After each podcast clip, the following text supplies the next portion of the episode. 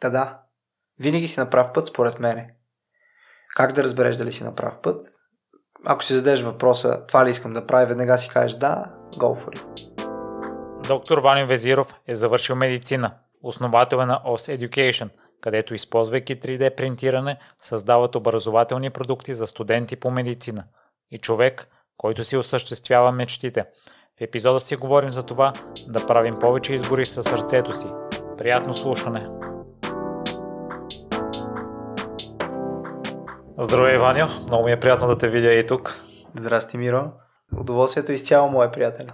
А, ти си един от а, хората, които имат а, доста голямо значение в а, моето израстване и в а, моя живот. А, вече и ти а, благодаря за отделеното а, време.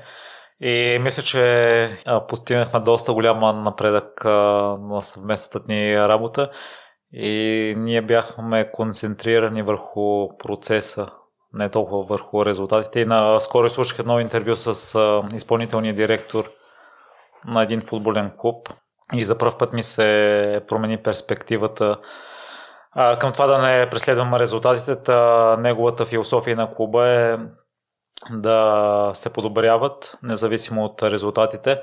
Но преди да стигнем до там, тъй като това съм си набелязал да бъде основната тема, ще дадеш ли контекст на слушателите за хората, които не те познават? Да. Ам, занимавам се с 3D принтиране. Завърших медицина преди 3 години или 4. Ам, основно дейността ми е свързана с а, м- 3D принтиране в сферата на медицината, като създавам изкуствени тъкани, о, извинявам се, създавам изкуствени кости и анатомични модели, хирургични модели, които се използват от студенти, лекари и професионалисти в сферата на медицината за тяхното по-добро обучаване или трениране на сложни операции. Ам, интересувам се от а, психология, интересувам се от човешки взаимоотношения, интересувам се от философия много, от източни философии – Ам, вярвам, че съм човек, който си осъществява мечтите. Обичам да пътешествам. Днеска разбрах, Миро, че думата пътешествие е път и шествие едновременно. Да шестваш, докато пътуваш. Това пътешестваш. Правя презентации, правя TikTok видеа, свързани с а, а, комуникация на науката. И както казват индианците, се опитвам да изживея живота си, а, докато наблюдавам как той е The Great Mystery, голямата мистерия на живота. И много интересно. Живота е най-яката 3D игра, която съм виждал ever. С абсолютно непредвидими а, предизвикателства. Така че, може би да. А, обичам задълбочените разговори за... и ти благодаря за поканата в твоето готино местенце. Благодаря, Ваня тъй като живота ти е бил доста динамичен и е все още, кои смяташ, че са най-важните събития в живота ти, които са те оформили като характер и като това какъв човек си в момента? Най-важните събития. А... Винаги съм се вдъхновявал от живото. И си спомням, като бях по-малък, на вилата ми имаше една кофа, пълна с дъждовна вода. И в нея бяха сложени адски много а, а, е, клони от а, асма, от лузя. За да пуснат корени и през пролетари там, когато се съдят през лятото, да се насъдят. И това, което ми направи впечатление, е, че вътре имаше едни много интересни животинки. Едни ларви. Които ларви мърдаха.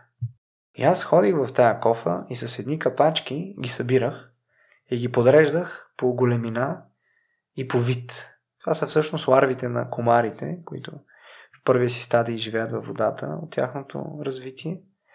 Но така разбрах, че на мен живота ми е много интересен. И винаги съм бил любопитен и любознателен. Тоест, когато нещо функционира, аз искам да разбера как функционира а когато разбера как функционира, това ми дава любов, знанието. Чувствам се супер, супер вдъхновен от това да задоволя любопитството си. И винаги ме, може би, водило то, интереса на изследователя. След това влезнах в математическата гимназия. А, там се сблъсках с а, математиката, която нещо не е моето нещо, защото резултатът от действието на математиката не е свързано с нещо живо. Ти получаваш някакъв отговор в математически смисъл и какво от това? 4 плюс 4 е 8. И какво от това? Нали? И така не можах да разбера какъв е сам по себе си смисъла на математиката. Разбира се, нейните приложения във всички други сфери са важни, но може би любовта ми към живото остана да персистира. И така влезнах да уча медицина, подготвих се доста. А, доста беше, как да кажа, труд положих, много труд, спомням си, беше ми много трудно. А, и така видях какво представлява човешкото тяло и какви са процесите, които се случват в него. И едновременно с това започнах да, да ми се гаделичка някакъв а, предприемачески нагон. Не искам нещо да правя, да предприемам действия към, към нещо. И някак си не ми беше достатъчно просто да, да заучавам една информация и след това да я възпроизвеждам. Защото го намирам за скучно. Аз обичам новата информация. Някакви нови неща, защото някакси тогава се чувствам най-буден. Или най-в състояние на, на откривател. Когато си на штрек и, и всяко едно нещо е толкова сигнификантно, че, че ти прави впечатление. И започнах в университета в началото се занимавам с студентски съвет, с неправителствени организации.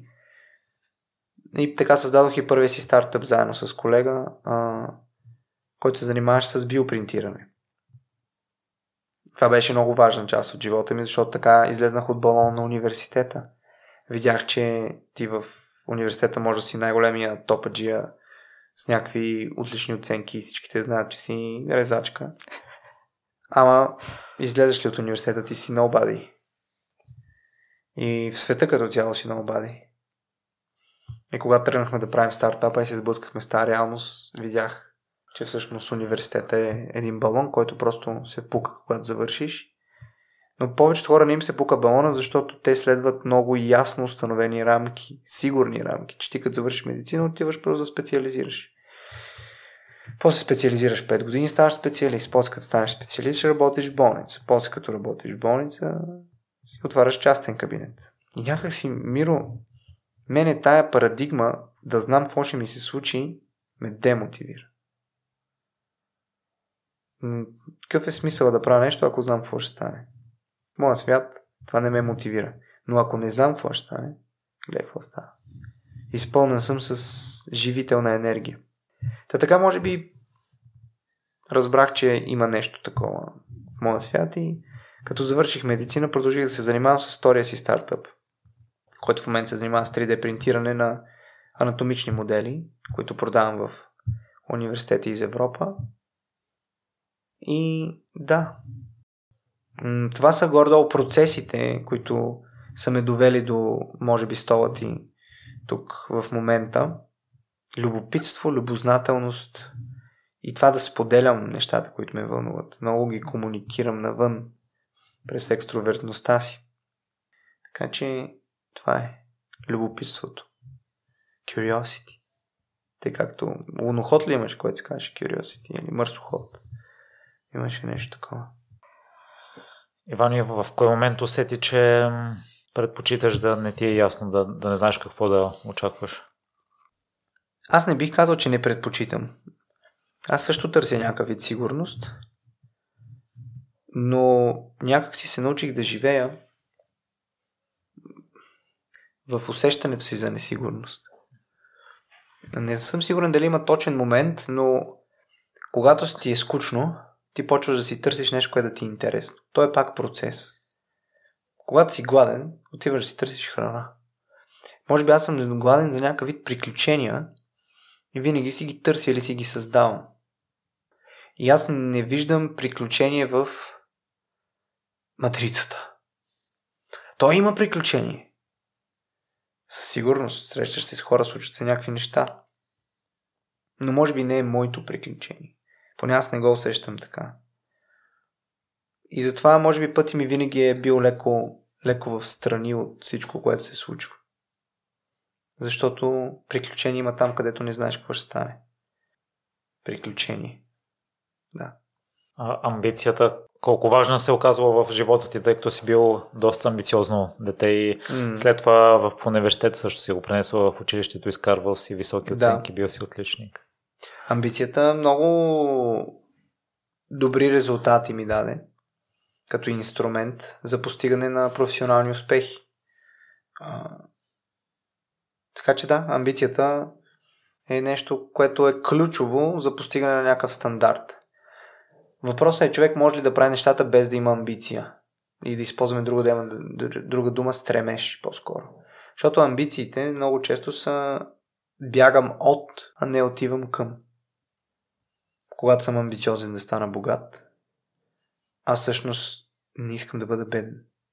И бягам от бедността, а не че отивам към богатството. То е косвен ефект от бягството от бедността, но когато си амбициозен през цялото време изживяваш напрежение и страх да не се случи това нещо. Аз не съм видял човек, който е свръхамбициозен да бъде спокоен.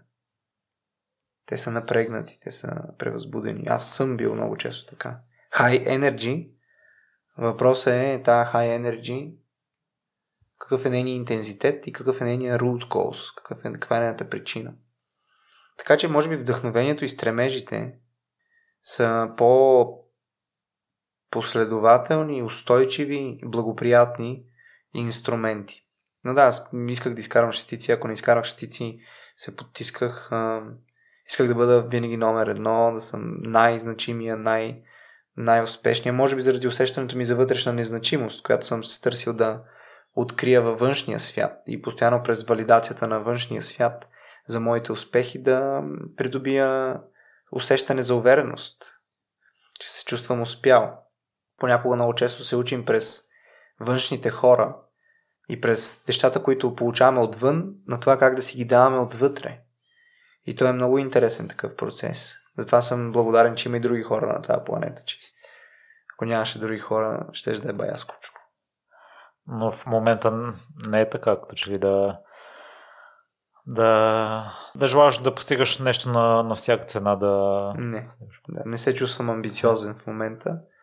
Между другото, аз, извинявай, да. че те прекъсвам, говорих с а, моя треньор по мобилност и го попитах дали е амбициозен и той сподели, че не харесва тази дума, че иска да се развива. И аз проверих преди разговора да. значението на амбицията и ми излезе, че е стремеж към богатство и статус, което се различава от да. стремежа към развитие и това, което ти говориш. Да. Да, така е, така е. А, какъв ти беше въпрос преди това? Да, ти в момента казва, да, тръгна да кажа, че е амбициозен. Да, да, да, че в момента не се усещам амбициозен. Да, защото, гледай сам, в момента се опитвам да следвам пътя на мъдростта. Намираме се в едно езеро. Един голям океан, да кажем. Имаме лодка. С тази лодка не знаем на къде да вървим. Започва да духа вятър и той ти опъва платната на някъде. Амбициозният човек би казал, добре, аз искам да тръгна на запад. Пък а, вятъра духа на изток. Амбициозният човек ще направи най-якия кораб, който да може да се движи против вятъра. Мъдрият човек си каже, добре, имам вятър на юг или там на запад, що да не го използвам този вятър? To be the wise. Е, да видим какво ще стане. Така че, мъдрият, мъдрият подход към това как да разглеждаш живота си е много по всеобхватен от амбициозния, много по-ефективен, много по-дълбок, много по-последователен, устойчив, бих казал. И субстрата му е много по-различен. Но за да си мъдър, трябва и да, си, да, да можеш да се довериш на нещата, които се случват. Мъдростта и доверието са малко свързани в едно отношение. Така че в момента търся неамбициозния път а, към моето раз, развитие и към моя живот като цяло по-скоро мъдрия, мъдрия път. Изграждам го мъдрата, мъдрата роля вътре в себе си. Защото амбициозният не ме води към неща, които могат да ми задоволят интелектуалните нужди, може би. Дали ще се возя в а, кола, която е 50к или 150к, а, най-вероятно няма да имам кой знае колко голяма разлика в изживяването си, като шофирам. Дали ще живея в 400 на апартамент или в а, мезонет, it's the same for me. Но дали правя стойностни неща за света или не правя и за deal breaker. Така че, може би, в този живот няма да бъда най-богатия човек. Не го и търся. Да видим какъв ще бъда тогава. Какво ще правя.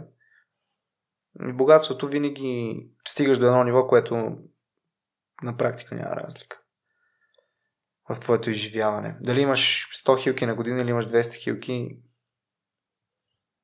не знам какво толкова ще се промени в начина ти на живота.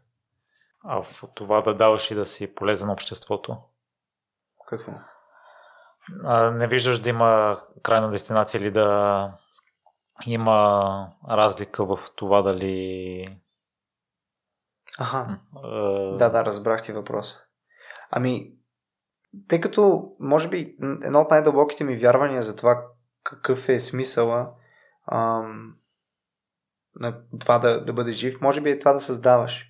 Защото съзидателността и това да визуализираш някакви неща и да ги материализираш в реалния свят е това, което е направил този свят такъв какъвто е през съзидателността. Това, което всичко виждаме около нас е създадено от някой човек. Ние живеем в свят, в който се създават някакви неща. И за мен това има импакт, това има ефект и някак си смисъл. И другото нещо е в човешките взаимоотношения. И в а, това да помагаш на другите хора и да изживяваш готини неща с тях. Да се радваш на живота, да си жизнерадостен.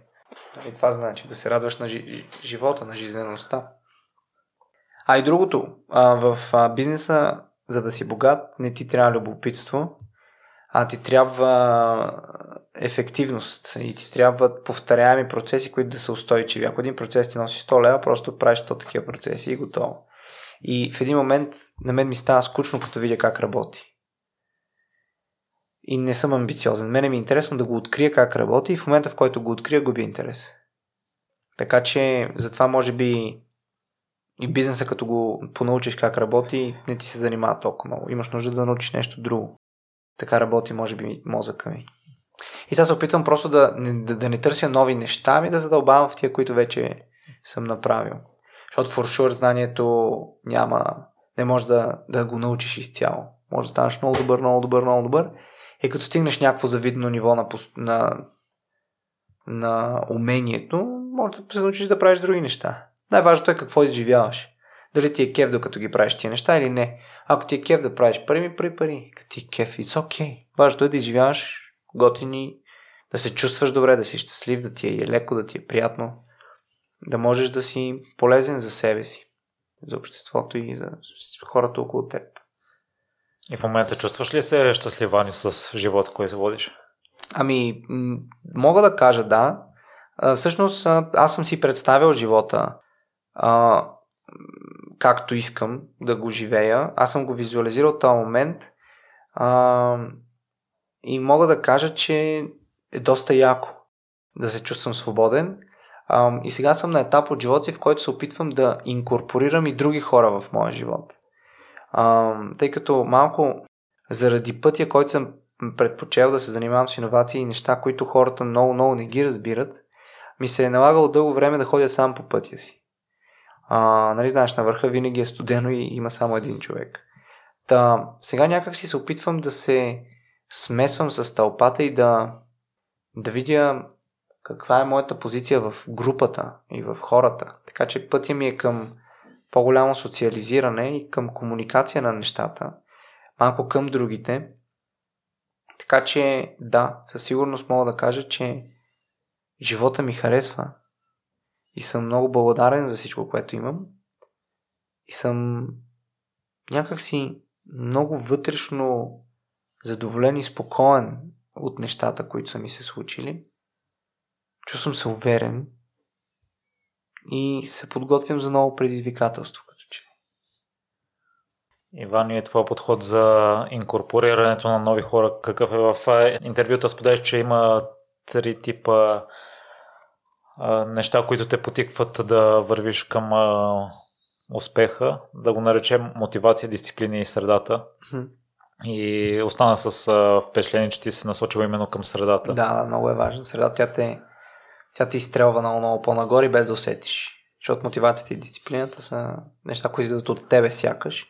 А просто като се поставиш в среда и чисто черпиш от енергията на хората. Не ти, ти резонираш с нея. Хората, които имат силна енергия, ам, и ам, сякаш излъчат в пространство и ти като си около тях и си от, отворен, отключен, почваш да резонираш на тяхната енергия и той ти се качва а, енергията и така можеш да правиш много яки неща. Така че средата е много важна. Точно това се опитвам и аз сега да направя, да, да си определя съзнателно и да си избера среди и хора, с които да, да бъда близък. Да си разменяме. То не е трейдинг. Просто да споделяме време заедно. And that's enough. Да си говорим за интересни неща. и да водим задълбочени разговори. Това за мен е много важно. И по какъв начин успяваш да ги намираш такъв тип хора или да Тя съдбата ми ги дава. Аз съм се доверил, че всеки един момент, когато си пожелая нещо, съдбата ми го дава. Right in front of me. Така че малко почвам да осъзнавам, че много, много няма какво значение какво правиш за важните неща в живота. За дребните неща има значение, но за, за биг, за важните неща, примерно коя ще е половинката, какво ще работиш, дали ще а, някакви големи такива важни неща е по друг начин работи.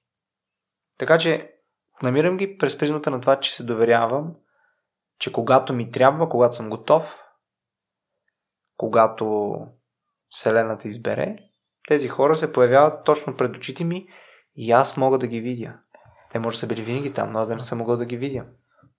Вярваш в съдбата? Вярвам, да. Вярвам в, ам, в съдбата и вярвам и в силата на личния избор също така. Също ми питаш как тия двете неща работят. Ам, през метафората, че ако си представим, че съдбата е една река, която тече от по-високото към по-низкото, а ти си на лодка ти можеш да избереш на къде да гребеш тази лодка. Може да вървиш против течението, може да вървиш и срещу течението. Може да вървиш и наляво и надясно, може и по течението да се пуснеш. Ти избираш на къде да гребеш.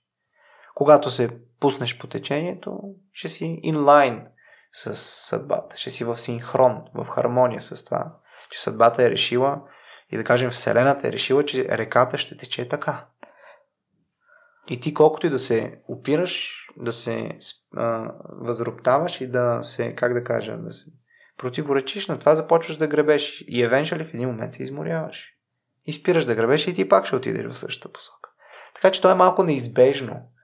А, и колкото по-рано човек се смири пред това как работят нещата, толкова по-хармонично ще живее. Все едно да кажеш ми, дълно ме дразни, че има ден и нощ. И така работи. Няма, няма в този свят нещата са така. And that's okay. Така че това е мъдрия подход. Да виждаш как работи света и чрез когнитивната си гъвкавост и умението ти да променяш начина по който виждаш нещата, възприятието, да се опиташ да се хармонизираш с природата, която е основата и с вселенската вибрация. Как става това, нямам представа. Но а, бих казал, че не е през рациото. То не може да се определи през рациото, по-скоро интуитивно усещане. По-скоро едно усещане, което е отвъд разбирането на, на интелекта ти за това как, как става. И понякога не е и необходимо да разбираме всичко. Някой път си окей okay с нещата такива, каквито са, без да имаш нужда да ги интелектуализираш, защото процеса на интелектуализиране е този процес, който ни помага да приемем нещо, когато не можем да го приемем. То е защитен механизъм. За да си го обясним така, че да ни се чувстваме добре. Та, имаме много сетива, които можем да изберем да развием или можем да оставим недоразвити.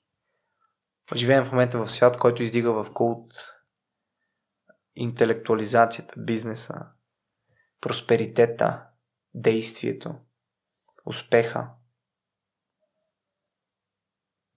м- може би следващата м- следващите няколко не знам, десетки години ще започнем да се връщаме наобратно. Защото ли това докъде ще доведе до тази свръх развитие към изгубване на духовните ценности и се превръщаме в, в едни месоядни животни. И после ще, нали, той е като пендулум. Той ще, ще отиде в едната посока, ще стигне своя край, после ще тръгне към другата посока. Така сме се засили сега в едната крайност. И така. Общо взето. Та да, течението е... Вярвам в съдбата и се опитвам да чуя и да разбера как работи, както мога, за да се опитам да се хармонизирам с нея. Това, че съдбата понякога ти помага и се случват нещата и ги усещаш за правилни, означава ли, че си на правилния път, тъй като при мен с спорта в момента връзката не ми е толкова здравословна и като че ли съдбата ми казва да понамаля малко, но аз съм твърдоглав и вървя срещу нея, докато в другите области ти знаеш и за нещата, по които работихме заедно, нещата си се случваха и от само себе си и дори по-неочаквано, отколкото да. могат. Ами гледай сега, ти няма как да избягаш. Колкото повече, примерно, колкото има, има материални граници. Имам пред, като си пренатовариш тялото, просто в някакъв момент тялото ти ще каже и ще спреш. Това, това е момента, в който дадох пример с течението, в който ти се измариш или нещо се чупи и ти пак ще спреш да тренираш. Има закономерности, които ако не се слушаме в тях, nobody cares. То, ние всъщност сме потомци на най-адаптивните хора. Хората, които им е било много интересно да влязат в пещерата да видят какво прави мечката, не са оцелели. Нито хората, които са си мислили, че могат да летят и са скачали от скали, за да видят дали могат да полетят. Нито хората, които им е било интересно дали са жълтите плодове в а, а, джунглата са отровени. Те са умрели всички тия хора. И естественият отбор, ние сме най-интелигентните и най-най-топаджите от човешкия род през последните милиони години. Ние сме върха на нашата цивилизация. Така че а, ти си на прав път тогава всъщност ти винаги си на прав път, защото ти не можеш да избягаш от пътя си. Можеш да избереш колко много да страдаш по този път, но eventually ти всеки си върви по собствения си път и той не може да върви по друг, защото ти си героя в твоя филм. И можеш да избереш на къде да плуваш, но като ти се щупи кръка, другия път няма да можеш да правиш тия неща. Като ти се изтрият сухожилията, ще можеш да ходиш доста по-малко и ще ходиш толкова колкото трябва. И така човек се учи. Ние се учиме през призмата на проба и грешка много често, когато не, не искаме да се вслушваме в мъдростта на човечеството.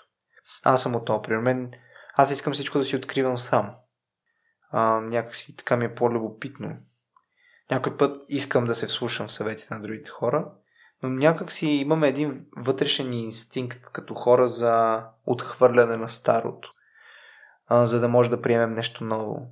Това е винаги и при децата, отхвърлят родителите си, когато станат там на пубертет и за да могат да, да научат нещо ново. Това е адаптацията. Тя е вродено, вродено усещане за някакси за независимост и така нататък. И това е страхотно. Не знам, човека е съвършена машина. В много отношения ти си толкова адаптивен, ти си най-адаптивният си потомък на всички потомци ever. Казвам го толкова така антропологично, защото наскоро с един от учениците ми говорихме за антропология и си припомних всички тези неща. Та да, винаги си на прав път, според мене. Как да разбереш дали си на прав път? Ако си зададеш въпроса, това ли искам да правя, веднага си кажеш да, go for it. Ако си затвориш и ти зададеш въпрос и кажеш това ли искам да правя, веднага се появи не, без да го мислиш. Веднага, първосигнално, цак, цак. Да или не, да или не, бързо, бързо. Защото почнеш ли да го интелектуализираш, мозъка се опитва да ти го, да ти го пакетира така, през страхове, през това. А сърцето, нали, следва и пътя на сърцето си. Сърцето е нещо, което живее винаги тук и сега.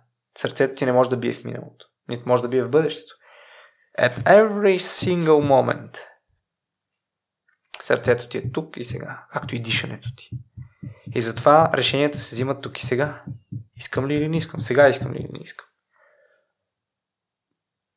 Докато мозъка може да живее. Мозъка може да живее в миналото, може да живее в бъдещето. Той не прави разлика между минало, бъдеще и настояще. Не прави разлика. За него е същия филм. Защото дори и в миналото да си спомниш нещо, което те е изплашило, всички процеси в тялото се активират. Симпатиковата нервна система, адреналина, ти започваш да изживяваш страх. Да, да, то не е пред тебе, но ти го изживяваш. Така че мозъка е машина, която създава реалността, но той не може да, да определи какво е тук и сега, какво е вчера, какво е днес. Единственото нещо, което може да го определи и, и връщането в реалността е много ключово нещо. Защото ако сте забелязали, винаги тук и сега е окей. Okay. Винаги тук и сега е окей. Okay. Страховете са те, които живеят в бъдещето. Страха винаги живее там, когато, ще. Тук и сега обикновено всичко е наред. Така че дишането, свързането с сърцето и вземането на решения през сърцето, които са много често а, антилогични, нелогични, неправилни, а, нередни, са обикновено тези, които сме най-благодарни през целия ни живот. Защо? Защото сме в синхрон с реалността, а не в синхрон с мозъка ни, който се опитва да ни предпази от нашите страхове, бягайки от тях.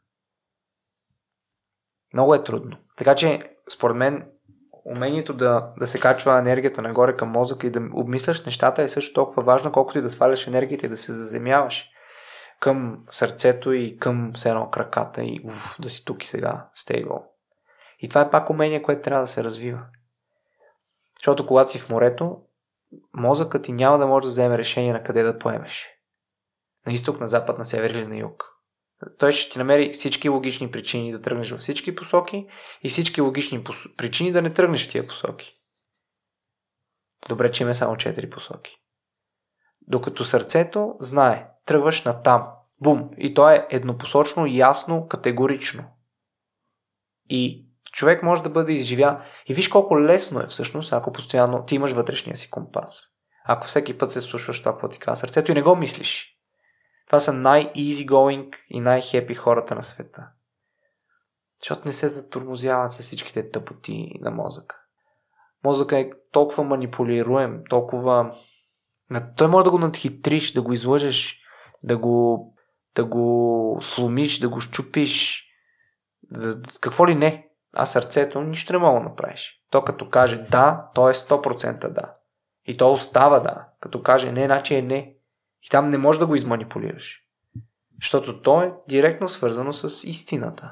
С твоята вътрешна истина. Това да тръгнеш да премодулираш ценностите си е било след като си се отказал от мечтата си. Първата мечта с компанията с твоите приятелите. Тогава онова решение от мозъка ли е дошло или от сърцето? А когато квитнах от първия стартъп? Да. Хм. Не знам, не, не мога да си спомня как съм го взел това решение. А, може би беше по-скоро рационално решение тогава. А, тъй като не се чувствах на мястото си по някаква причина. А, и имах нужда да, да бъда на друго място. Не беше на 100% моето място. И реших да се доверя на всичко, което се случва и да, да последвам моя път. Нали, хем интелектуално, хем така емоционално. На мен това осъзнаване за тази перспектива и да наблюдавам кога взимам решенията през сърцето си и кога през ума си, се появи преди, не знам, месеци в моя свят, преди около 6-8 месеца някъде. Аз преди това не съм бил осъзнат за това как взимам решенията си. Не си спомням, защото не съм го наблюдавал като процес. Това е било subconscious процес и съм ги взимал смесено. Някой път съм усещал нещо вътре в мене, друг път съм го измислял. Докато, откакто развих ролята на наблюдателя вътре в себе си, който е, при, е присъстващият на всички вътрешни мои процеси, аз имам умението да, да наблюдавам себе си и да мога да бъда осъзнат за решенията, които взимам и как ги взимам. Нали, това е да си осъзнат, да имаш наблюдателна роля, която е винаги с теб. До тогава, когато си осъзнат. Когато не си осъзнат, ролята на наблюдателя изчезва. Най-често, когато имаш силен емоционален импулс, който блокира целия, цялата висша корова функция. Това са много силните емоции, например страх, например, I don't know. Обикновено, нали, страха е най-силният най- най-силният блокиращ висшите корови функции през една зона в нашия мозък, която се нарича амигдала. Амигдалата е стресовата а, функция, която активира цялата симпатикова нервна система и ти си fight or flight. И не можеш да мислиш рационално, мислиш 100% емоционално и импулсивно. И така се случват всички зулуми, всички тъпоти, когато хората са с активирани амигдали. Ако искаш да си говориш интелигентен човек, не го карай да се страхува. В момента, в който го накараш да се изплаши, блокира му мозъка и той става алгоритъм. Няма рацио. Той е алгоритъм. Всички негови survival алгоритми се тригърват и той влиза в survival mode, не в growth. И много често това е много, може би, полезен съвет, като се караш с някой. Опитай се да не му тригърваш страхове, ако искаш да разговаряш с него. Ако искаш да проведете смислен разговор. Или всичко друго е просто два бота, които си комуникират алгоритмите през призмата на голям... Няма растеж, няма грот. Затова много често, като хората се изнервят, отиват малко да се успокоят. Нали? Така че аз отскоро съм осъзнат за тези неща по този начин, с тази дълбочина. Кое е последното решение, важно решение, което си взел в твоя живот? Последното важно решение, което взех е, така бих казал много важно, преди две години, когато реших да не продължа моята кариера като лекар, а да последвам пътя на сърцето си, който не знаех какъв е. Тоест тотално да се доверя на вътрешната си представа за това как искам да живея живота си, да си го създам както вярвам, че би ме изкефил. Да се доверя на мечтите си. И да не почна да бачкам като доктор, а да отида на морето и да живея в колата си. 4-5 месеца. С 350 лева. С 350 лева, да. Беше много вълнуващо. Много вълнуващо беше и как да кажа много истинско, различно и би го направил всеки път пак. Така че забелязвам сега, че колкото повече ми се развива бизнеса, толкова по започва да се превръща в, в нещата, от които бягам всъщност. А, от тази... В бизнеса е много важно да си последователен, да си подреден, да управляваш процесите. Докато пътя на как, живота не може да бъде подреден. Аз в това вярвам. Той е хаотичен. И точно това му е интересното. А ние всички се опитваме да го подредим. Той не, не, не, не, не, не подредируем. Има ли така дума? Не може да бъде подреден. This is how it is. Единственото нещо, което можеш да направиш е да, да, да, да подреждаш вътрешния си свят до толкова, доколкото можеш, спрямо обстоятелствата, които се случват. Ние нямаме гаранция дали сега тук някакъв самолет няма да падне. Но ако падне, ние нищо не можем да направим. И тук стоицизма нали, е много полезен в това отношение. И другото е да си, да си по-осъзнат. За да можеш, know, да изживяваш някакво щастие. Или поне да, да, да виждаш, както казва Морфиус, I can only show you the door. Мога само да ти покажа вратата. И всеки човек избира дали да влезе през нея или да не влиза колкото по ангажиран си през деня, толкова по-малко време ти остава да мислиш за всички други неща. Пък аз съм си подредил така живота, че ми остава доста време да мисля. И на мен това ми харесва. Много често ми се чупи процеса, естествено, от overthinking, от свръхизмислене на някакви неща, така наречената интелектуална логорея. Но а, това е процеса на growth. Аз така го виждам и когато съм осъзнат и си взаимодействам с други хора, с жени и израствам и в това отношение, виждам толкова много неща. Otherwise I cannot see them. Мен ми харесва да ги виждам, защото съм любопитен. Така че свободата е нещо, свободата да, да бъдеш е нещо много ключово. И пространството да бъдеш. И еба си толкова ли е... Онзи ден си говорих с един приятел, който, ми, който беше катастрофирал. И си каза, аз като катастрофирах, не е пострадал, но изживял стрес. И си казах, абе, това ли е нещо, което искам да правя? Това ли е нещо, което ако утре нещо се случи с мене, ще кажа, да, бате, живях си живота на Макс. Или винаги го отлагаме за утре. И аз се опитвам колкото мога да, да живея живота си така, че, че, че, че наистина да, да си кажа, е това е живота, който искам. Е това ме кефи, трули от сърце и no matter what, аз ще си правя моите неща, които ме вдъхновяват и които ме крепят. И каквото и да се случи с мене, когато и да се случи с мене, аз съм супер файн. С това, защото това е живота, който искам да, съм, да живея. Както се казва в римските поговорки, мементо мори. Ако отправяме мислите си с идеята, че наистина времето ни е ограничено и помним, че сме смъртни, това променя начина по който живеем живота си. Изведнъж почваме да го живеем много по-истински, много по-смело. Защото виждаме, че няма какво толкова да изгубим, защото миро всичко, което си мислим, че имаме, е абсолютна измислица. То е имагинерно. То не съществува. То не е твое. Нито то апартамент. Нищо. Ти нямаш нищо. Акшали. Имаш единствено възможност да правиш каквото си искаш. И по дяволите ние не го правим. Това ми е най- интересното. Що не правим това, което искаме? Единствено, когато ни се случи нещо много силно и разтърсващо, буквално бум-бум, иллюзиите изчезват, които ние сами си набиваме. Така че опитвам се да си живея живота наистина през сърцето. И да, да си правя кеф. Както и да изглежда той. И в този живот най- най-вероятно няма да бъда, както казах, най-богатия и най-успешния. Ама пък искам в този живот да си да съм щастлив и да правя щуроти. Да правя истинските щуроти, които сърчицето ми иска. Да видим какво ще стане. Силно ти да се радвам Ваня, на философията. В момента липсва ли ти нещо в твоя живот, за да си максимално щастлив? Да, умението да си създавам комфортна зона. Върху това работя. Това ми е последната тема, върху която работя. Уча се как да си създавам комфортна зона.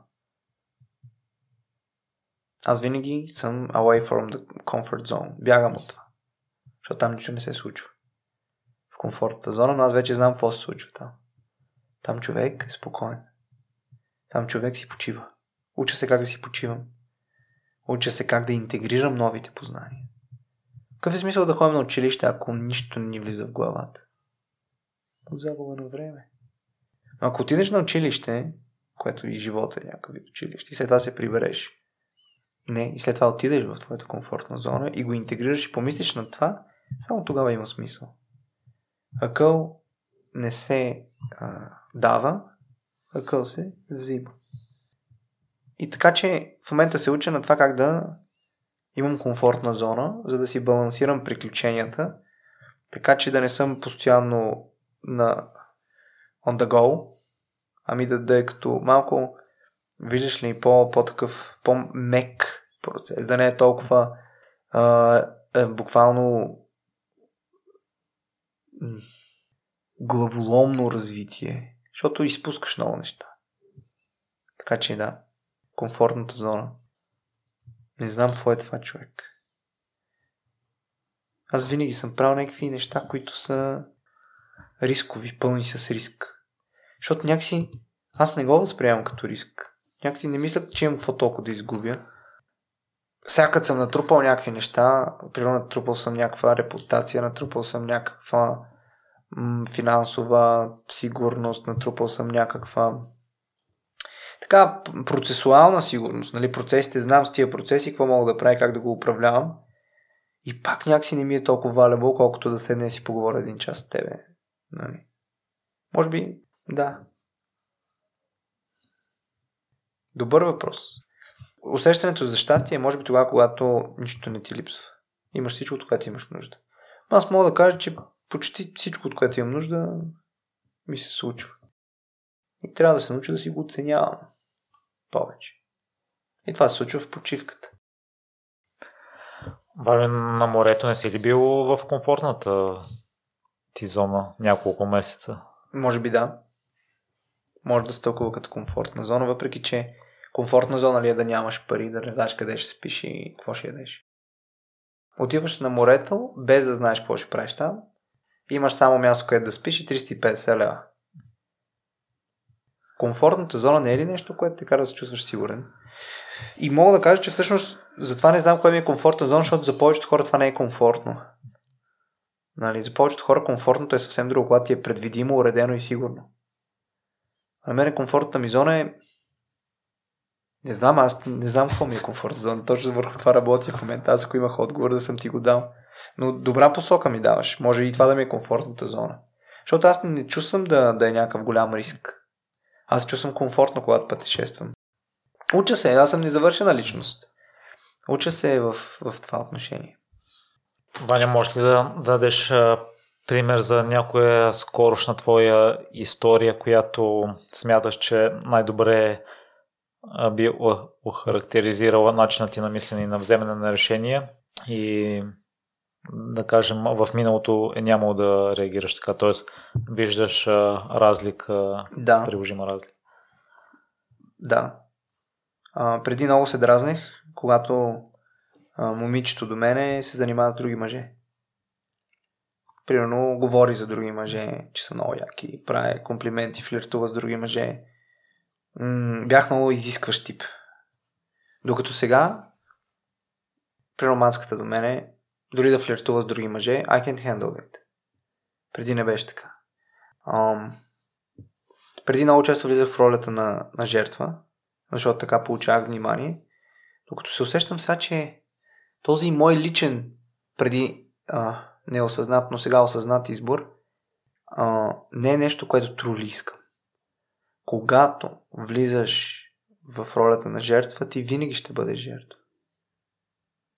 It works as it is. Като влезеш във вратата, ти влизаш в помещението.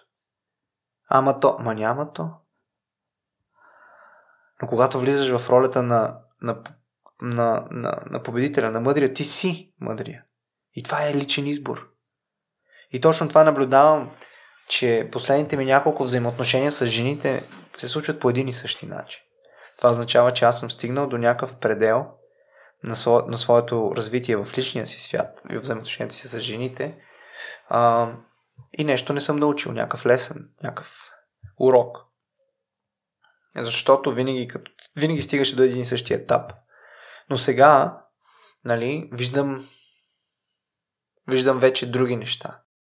Защо? Защото успявам да устоя в трудното и в трудното, когато дойдат проблемите, има ролята на наблюдателя.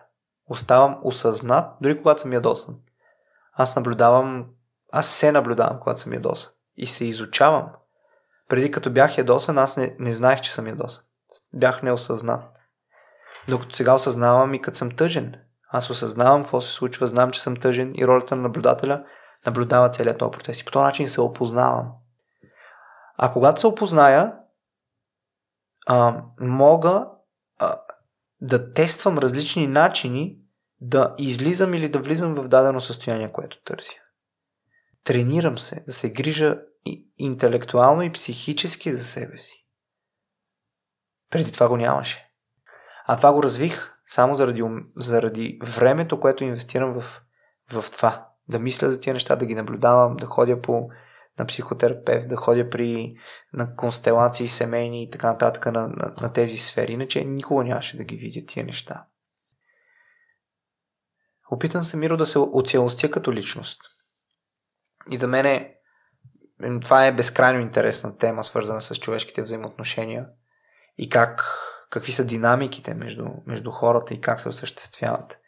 Но да, преди бях много по-ревнив, много по- I don't know.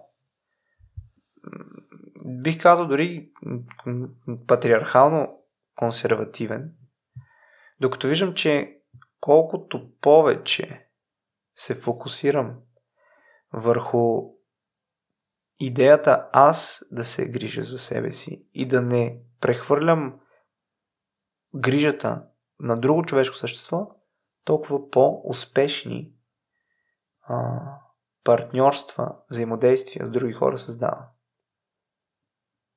Защото аз не искам нищо от теб. Нали? Не искам нищо. Защо? Защото мога да си го дам. Но когато влизаш в, взаим, в, в, в взаимодействие с идеята да, да искаш да вземеш, защото се нуждаеш от нещо, и много често другия човек не може просто да ти го даде, защото го няма. Се чупят взаимодействията. Затова дори в взаимодействие човек трябва да си се грижи за собствения си остров. И просто да приемаш гости. И така и ти ще си добър хост и гостите ще са доволни, ще дадат 5 звезди. Но точно това, което си говорихме с тебе, нали, че много често в взаимодействията си с другите хора ние си търсим подсъзнателно родител, някой, който да се грижи за нас. Докато развиеме вътрешният си възрастен, който и неговата идея да се грижи за малкото дете. Нали, във всеки един от нас има ролята на детето, ролята на възрастния, ролята на наблюдателя, ролята на вътрешния психотерапевт, ролята на мъдреца, ролята на майка ти, ролята на баща ти, на вътрешните ти майка и баща. И то ти си имаш цялото семейство вътре в себе си, което си видял. Много често семейството вътре в нас е отражение на семейството, в което сме живели. Много често, когато се случва нещо, ние си мислиме как са се държали с нас майка ни и баща ни и така сме научени да си взаимодействаме с другите хора. Но когато си възрастен и това да пораснеш, всъщност означава точно това. Не само да можеш да си набавиш материалното, което възрастния прави, нали? но бих казал и емоционалното, интелектуалното, през другите роли, през ролята на вътрешната ти майка, която да ти даде емпатия, грижа и безусловна любов. През ролята на вътрешния баща, който да те подкрепя, да ти дава границите, да ти, а да те насърчава, нали, да ти дава мъжката енергия, двигателя. През ролята на вътрешния психотерапевт, който да те успокоява, да ти помага да минаваш през процесите. През ролята на вътрешното дете, което да се радва на живота като децата. Те са винаги щастливи, защото те се радват. Те са жизнерадостни. Не им трябва нищо. Фърляш го е там в тревата и то си намира клечица и почва. Ето това е чистотата на любопитството, съвършенството. Но просто you have to unlearn everything you have learned. Нали, детето отива и, и родителя почва, не прави това, прави това, не прави това. И то му дава някакви неща. Детето се учи и после се отучва на всички тия неща. Така че, да, интересна е темата с, с ролите и е това, което сме си говорили, това, което най-накрая се убедих, че външната валидация или външните резултати не променят нищо в себе усещането и първо ти трябва да се научиш да си даваш всичко. Еми, горе-долу. А това може ли да се научи по някакъв начин, без да си го изпитал? Защото аз най-вероятно нямаше преди да, да го осъзная, преди да го изпитам, няма, нямаше да го разбера, ако някой ми го беше казал. Ми, има различни начини човек да се научи на нещо. Ние много често се учиме през призмата на... В, в... Когато... Как се учиме да си даваме примерно любов на себе си, като майка ни е дала любов? През призмата на външните действия се учим на, на нещо. Има много начини човек да се научи. Аз вярвам, че човек може да се научи на много неща. Наистина на много неща. След като можеш да се научиш да караш колело, можеш да се научиш да си даваш и емпатия. Просто е друг тип, друг тип скилсет. И когато инвестираш в това, времето си, става. Въпросът е какво ти трябва. Въпросът е да имаш време 5 минути да седнеш и да разбереш какво ти трябва. И всяка седмица да имаш по 5 минути, по 1 час. Да си, малко да си on the go, да си осъзнат. Време за себе си, му викам аз. Но пък и другото не, не, не, не трябва да се прекалява, според мен, защото иначе малко аскетичен започва да ти става живота, ако твърде много го, го мислиш, а по-малко действаш. Така че като танц е живота. Имаш паузи, но имаш и движение. И красотата на целият танц е всъщност в паузите. Ако беше едно константно движение, нямаше да има танц. Да, и това според мен е свързано и с желанието да се развиваш и да се подобряваш, защото иначе в противния случай според мен ще останеш само на едно ниво. И другото Ванио, което също сме си говорили, също се вижда, може би в да. твоята история, която разказа до момента, че не можеш да прескачаш а, крачките. Mm-hmm. Трябва първо да си научиш. Не можеш, да. Стигаш, ако не можеш да качваш по 200 пала, винаги падаш. Няма как, човек. Перфектно е създадено, защото той е вътре в тебе. Няма как да надскочиш себе си, освен ако не се научиш да се надскачаш. И винаги ще се случва едно и също нещо, докато не си научиш урок. Няма как, няма друг начин. Това е. Съпротивлявай се 300 начина, няма проблем в следващия живот, че продължиш. Няма проблеми. Давай, действай. Няма. Докато не го научиш, все едно и също ще се случва. Всеки път, като сложиш шибаната тенджера на тигана и завъртиш на 100 градуса, ми тя ще закипи. Няма друга опция. Така и с взаимодействията. И колкото по... Когато го приемеш, че е така и се смириш към този процес и му се довериш и започнеш да го осъзнаваш, осмисляш, променяш, чак тогава може да стигнеш на следващия етап. Ако стигнеш, може и да не стигнеш, при много. Но някак си човечеството показва, че се справяме бе, с трудностите. Като ни е трудно, се справяме. И има, има възможност да се справяме. Когато мотивът ти е истински, чист, стабилен, идва от сърцето. You're unstoppable. Когато мотивът ти е рационален, фейлва. Когато се мотивираш, когато трябва да се мотивираш, когато трябва да си дисциплиниран, сякаш фейлваш. На пръв поглед мога да изглеждаш супер, нали, защото през дисциплината мога да постигнеш големи резултати. Въпросът ти резултати истински карат ли те да бъдеш щастлив или просто ти замазват Понякога това, което искам да кажа, че хората, които са много дисциплинирани, са свръхзаети, много често нямат възможност да си зададат този въпрос, аз щастлив ли съм. И в някакви кратки такива моменти на осъзнатост си казват, а, ама аз май жуф, и до момента, в който си зададат, влизат отново в преживяванията едно след друго. Темпото и бързината много често води до неосъзнатост. Що? А що имат нужда да са толкова заети? Защото бягат от идеята да си зададат този въпрос, което е пак файн. Това е, лич, това е личен избор на хората. М- може би този по-осъзнат подход е по... по-моя, бих казал. Абе, от какво всъщност се страхуваме, тъй като аз нямам обяснение и отговор за себе си, защо дълго време съм бягал, да кажем, от нещата, които сега правя. Да. И страховете са инстинкт за оцеляване. Ако не те е страх от мечката, ти ще умреш. Ще кажеш, някаква хубава козина, я да я погаля и си чао. Хората, които са галили мечките, са умрели. Много бързо. Затова имаме толкова много страхове, защото благодаря на всички тия страхове ние сме оцелели.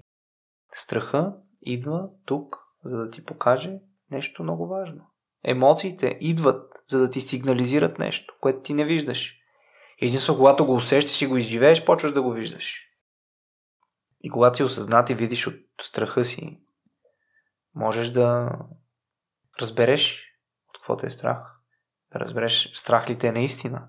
Или това е просто алгоритъм в мозъка ти, който се е запечатал, когато си била дете или си бил дете. Много често нашите страхове не са реални. Те са на неща, които сме страхували, като сме били деца. И тогава, тъй като мозъка ни е бил такъв много флуиден, не е бил толкова ригиден, научил се и той се е научил, че като се случи, като има, като има страх те от високо и ти си мислиш, високо падам и умирам. И всеки път, като отидеш на високо, този алгоритъм ти се тригърва и ти умираш от страх. Но всъщност високо плюс невнимание е равно на смърт. Високо, без, опас, без опас, безопасно, такова, без парапети, без неща и така нататък. Тоест, във формулата за истинската смърт има много повече фактори от само височина, нали? И точно това е един от начините да се справяме с страха си, като контролирано, нали, фобиите, контролирано се подлагаме на този дразнител, през дълбока, много често релаксация и през осъзнатост, за да може да научим нашия мозък, че, че, че това не е точно така, както той си го е помислил, когато е било времето нали, да се случи. Той е набил някакъв алгоритъм го е създал и го е запечатал. Колкото е по-силна емоцията, толкова по-силен е алгоритъма. Така работи нашия мозък. Когато се случи нещо силно емоционално, това се записва като модел на поведение, който ти в малкия мозък и става неосъзнат процес. Затова винаги си спомняме най-емоционалните моменти. А най-рационалните спомняш ли си? Не. Ти си спомняш най-емоционалните моменти. Така са създадени ключовите поведенчески а, алгоритми през силни емоции. Една от най-силните емоции е страха. Има и други силни емоции, разбира се. Така че страховете са това нещо. Можем да се сприятелим с тях и да ги чуем. Когато една емоция е чута, тя спира да те, да ти алармира. Не? Като отвориш вратата, като някой ти звъне на вратата, не ти звънят повече. А това ли е подхода да знаем коя да ни бъде следващата крачка в развитието, това от което се страхуваме? Аз не мисля, че трябва да, да бягаме от страховете си. Ам... Страховете са. Тук бих отговорил, че не трябва да питаш страховете на къде се движиш, а трябва да, да питаш сърцето си. Как да питаш сърцето си? Взимаш си един душ, взимаш си един тефтер и задаваш, даже може и без тефтер, задаваш си въпрос и веднага отговаряш. Първо сигнално, без да почваш да го мислиш. Това е нещо, което истински искаш. И другото, един приятел сега наскоро ми даде, ези или тора. Взимаш стотинката и казваш ези, тора. Мяташ стотинката и в момента, в който стотинката вече е в небето, ти знаеш какво ти си иска да направиш и какво не ти си иска. Процеса на все едно, че някой друг ще вземе решението вместо тебе, много усилва желанието ти да си го вземеш. И като падне на ръката ти преди да ти се, преди да си открил стотинката да видиш дали е зитора, знаеш отговора вече какъв е. Така че има такива хинчета, които ти дават възможност и, и не е толкова страшно. Мозъкът ти ще ти казва, че е много страшно, ама някой път пък е много яко. Сложно е, сложно е, много е сложно, но пък е и много просто. Просто трябва да се научиш да го живееш по този начин. И, Ваня, да преминем, да. може би, към основната да. тема за това, което ми промени начина на мислене, но сега съм на такъв етап, че успях да го осъзная и да mm-hmm. го разбера. Ние с теб сме си го говорили. Та в епизода директора на футболния отбор. Футболния отбор няма чак толкова много финанси и се развива поетапно и предаването, в което гостува се казва High Performance. Mm-hmm. И това е първият въпрос на водещите и въпросният човек отговори, че за него High Performance е да се подобрява, да има желанието да се подобряваш всяка изминала да. година, независимо от резултатите. И имаше два примера в епизода, които ми направиха най-силно впечатление. Първият е, да кажем, отбор е стигнал на финал на купата и се е стигнал до изпълнение на Дуспи. Един футболист е оцелил града и след това сезонът се смята за успешен или неуспешен заради тези 20 см дали топката е, ще влезе във вратата mm-hmm. или не. И другото, което е дори да завършат последни в класирането, ако по техните показатели имат надграждане във всяка една сфера, ще го борят за успешен сезон. Ще бъдат недоволни, но ще бъде успешен сезона. Та, първият ми въпрос е по какъв начин да се освободим от резултатите, тъй като mm. в началото каза и света е така устроен, че малко или много според мен хората ни се да. по резултатите, не по да. това дали се подобряваме или не, или дали има желанието. Да. Когато си фокусиран върху резултата, не можеш да видиш и осмислиш пътя, по който преминаваш. Не виждаш дубките, не виждаш и подаръците, които са там. И ставаш малко като хамстер, който само постига някакви резултати и не можеш да селебрейтнеш този резултат. Ти си restless mind. Постигаш някакъв... Така беше в университета. Постигам успех в вземането на изпита, взимам си изпита, щастлив съм 3 часа и след това почвам си мисля за следващия изпит. И ти постоянно си в едно преследване на нещо което е напред в бъдещето, което ти дава възможност да се фокусираш тук и сега. Ако разглеждаш нещата като процеси, те процесите са изградени от много резултати един след друг. И някакси аз си ги представям като едни, не като точки, ами като линии, които нямат край. И си казвам, кои са тия линии, които бих искал да изживявам, без да съм фокусиран върху резултат. Какво искам да правя, защото ми е кеф. Аз искам да водя задълбочени разговори, не ме интересува какъв ще е резултат. Мен просто ми достава удоволствие да водя задълбочени разговори. Няма значение какъв ще е резултата накрая.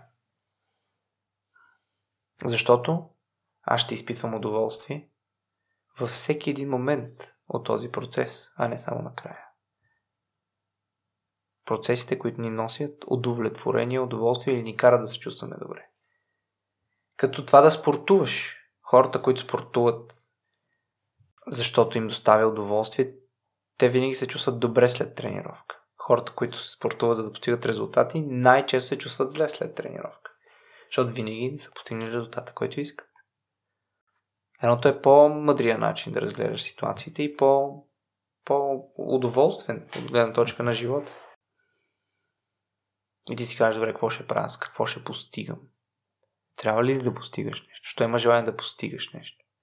Не може ли просто да се наслаждаваш на нещата, които правиш и всяка, всеки един резултат от твоята дейност е като страничен ефект, но да не е смисъл, да си влюбен не в резултата, а в процеса. А що да си влюбен в него, защото те кефи. Да няма значение колко дължини си изплувал, а това, че ти достава удоволствие да усещаш как водата преминава покрай тялото ти и как се движиш. Защото така няма да има значение какъв е резултат. За какво са ни резултати? За да можем да измерваме. Защо имаме нужда да измерваме? За да знаем кога да се чувстваме добре и кога да се чувстваме зле. Да има рамка на нашето поведение, иначе ние не знаем какво да правим. Затова има рамки. Вкарваш, вкарва ти мозъка в парадигма, в противен случай той не знае какво да прави. Въпросът е, аз задал въпроса, трябва ли да правя нещо? Трябва ли всъщност да правя нещо? Мога ли просто да не правя нищо? Това е най-големия страх на модерния човек. Да не прави нищо. Защото той си губи времето. А добре, де, що си мислиш, че не си губиш времето, като ходиш да работиш и да изкарваш пари, да, да живееш живота си и да правиш неща, които не харесваш трули истински от сърце? Не е ли това истинската загуба на време? Много хора работят неща заради парите, а не защото им доставя удоволствие да го правят. Защото има добри условия на работа. Това е загуба на време. Другото е пауза, в която ти чакаш твоя момент. Знаеш какво правят животните навън, като е буря? Влизат в пещерата да изчакат. Влизат в хралупата да изчакат. И като премине бурята, те излизат. Толкова просто и толкова мъдро. Понякога имаме нужда просто да изчакаме малко. Няма да използвам думата търпение. Изчакай 5 минути. Изчакай един ден. Изчакай един месец. Изчакай малко да премине бурята. Аз какво ще правя? Act of doing nothing. And that's okay. Какъв е смисъл да, да, да вървиш посока, която не е твоята, заради идеята да правиш нещо? Модерният човек не може да издържи със себе си един ден в една стая без да прави нищо. Той превърта играта. И цялото това нещо е вътре в него, но той си пуска по цял ден филма, в който живее и го гледа, за да не мисли за това, какво е вътре в него. Защото не му харесва. На него не му харесва най-често. И за това какво прави? Ходи и работухо, се работохолизира. Или затова има толкова много пороци, които ти замъгляват представата за реалността. И да, и цялото това нещо аз го виждам и се опитвам да не го правя. И се опитвам, нали това значи да бъдеш мъдър, не да, да правиш една и съща грешка 50 пъти, ами като направиш грешката да видиш урок.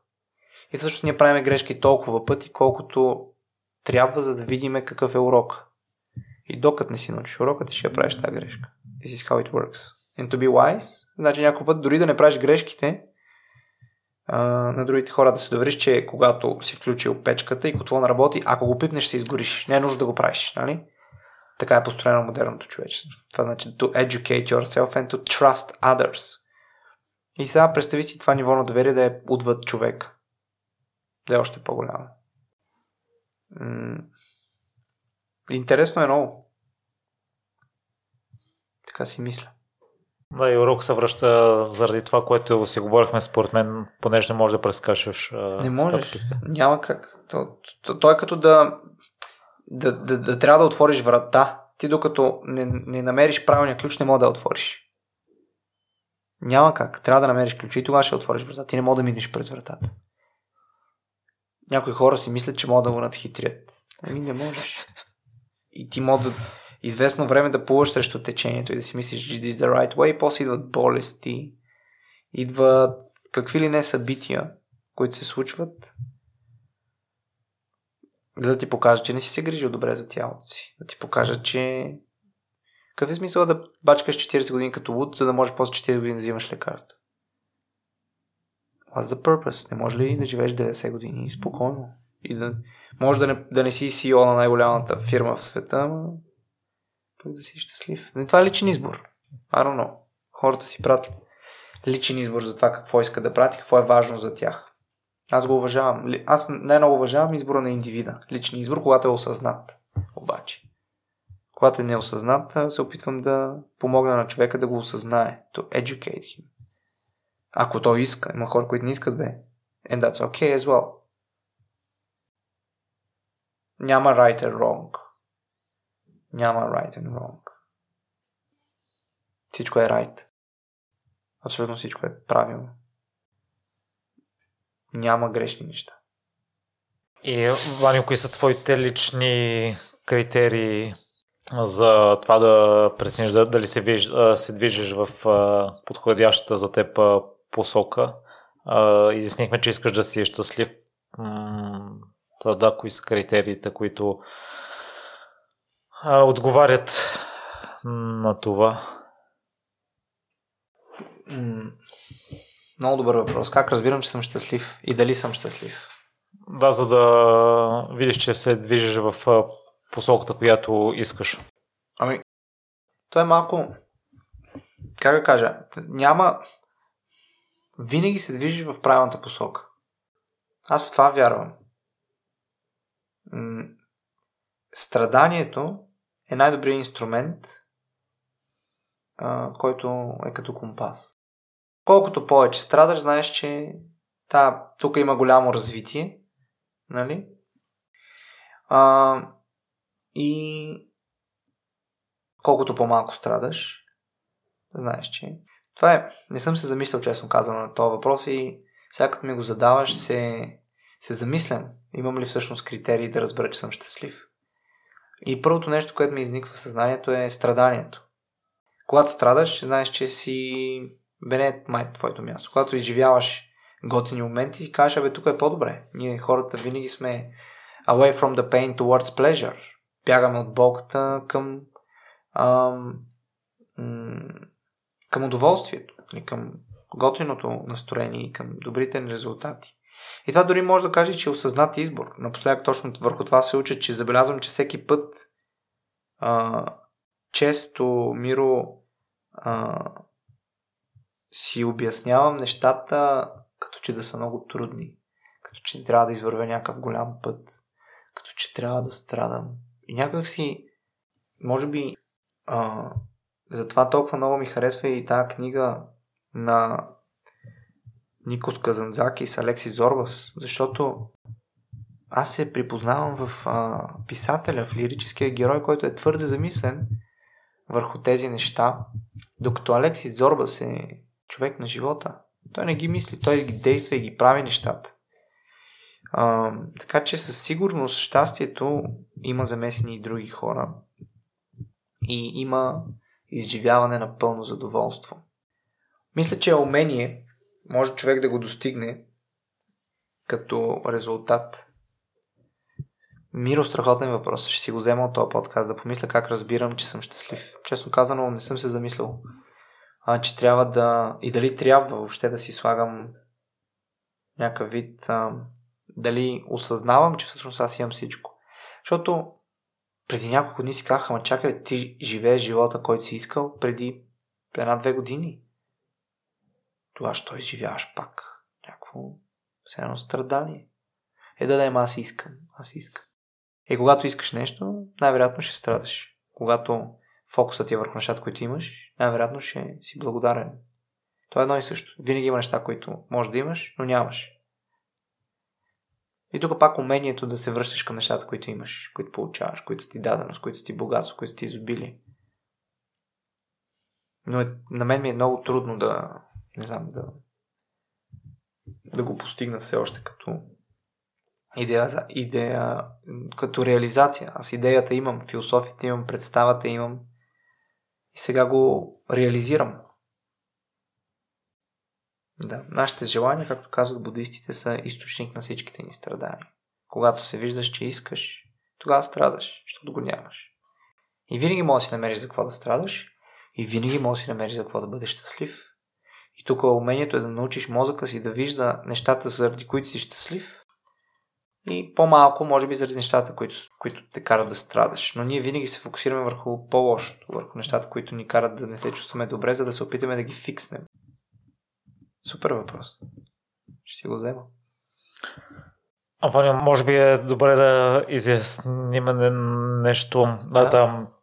Да, в такъв случай, според теб, развитието на човека в какво се изразява, да знаеш, че примерно след една година имаш развитие като личност и си доволен и си по-добре от миналата година?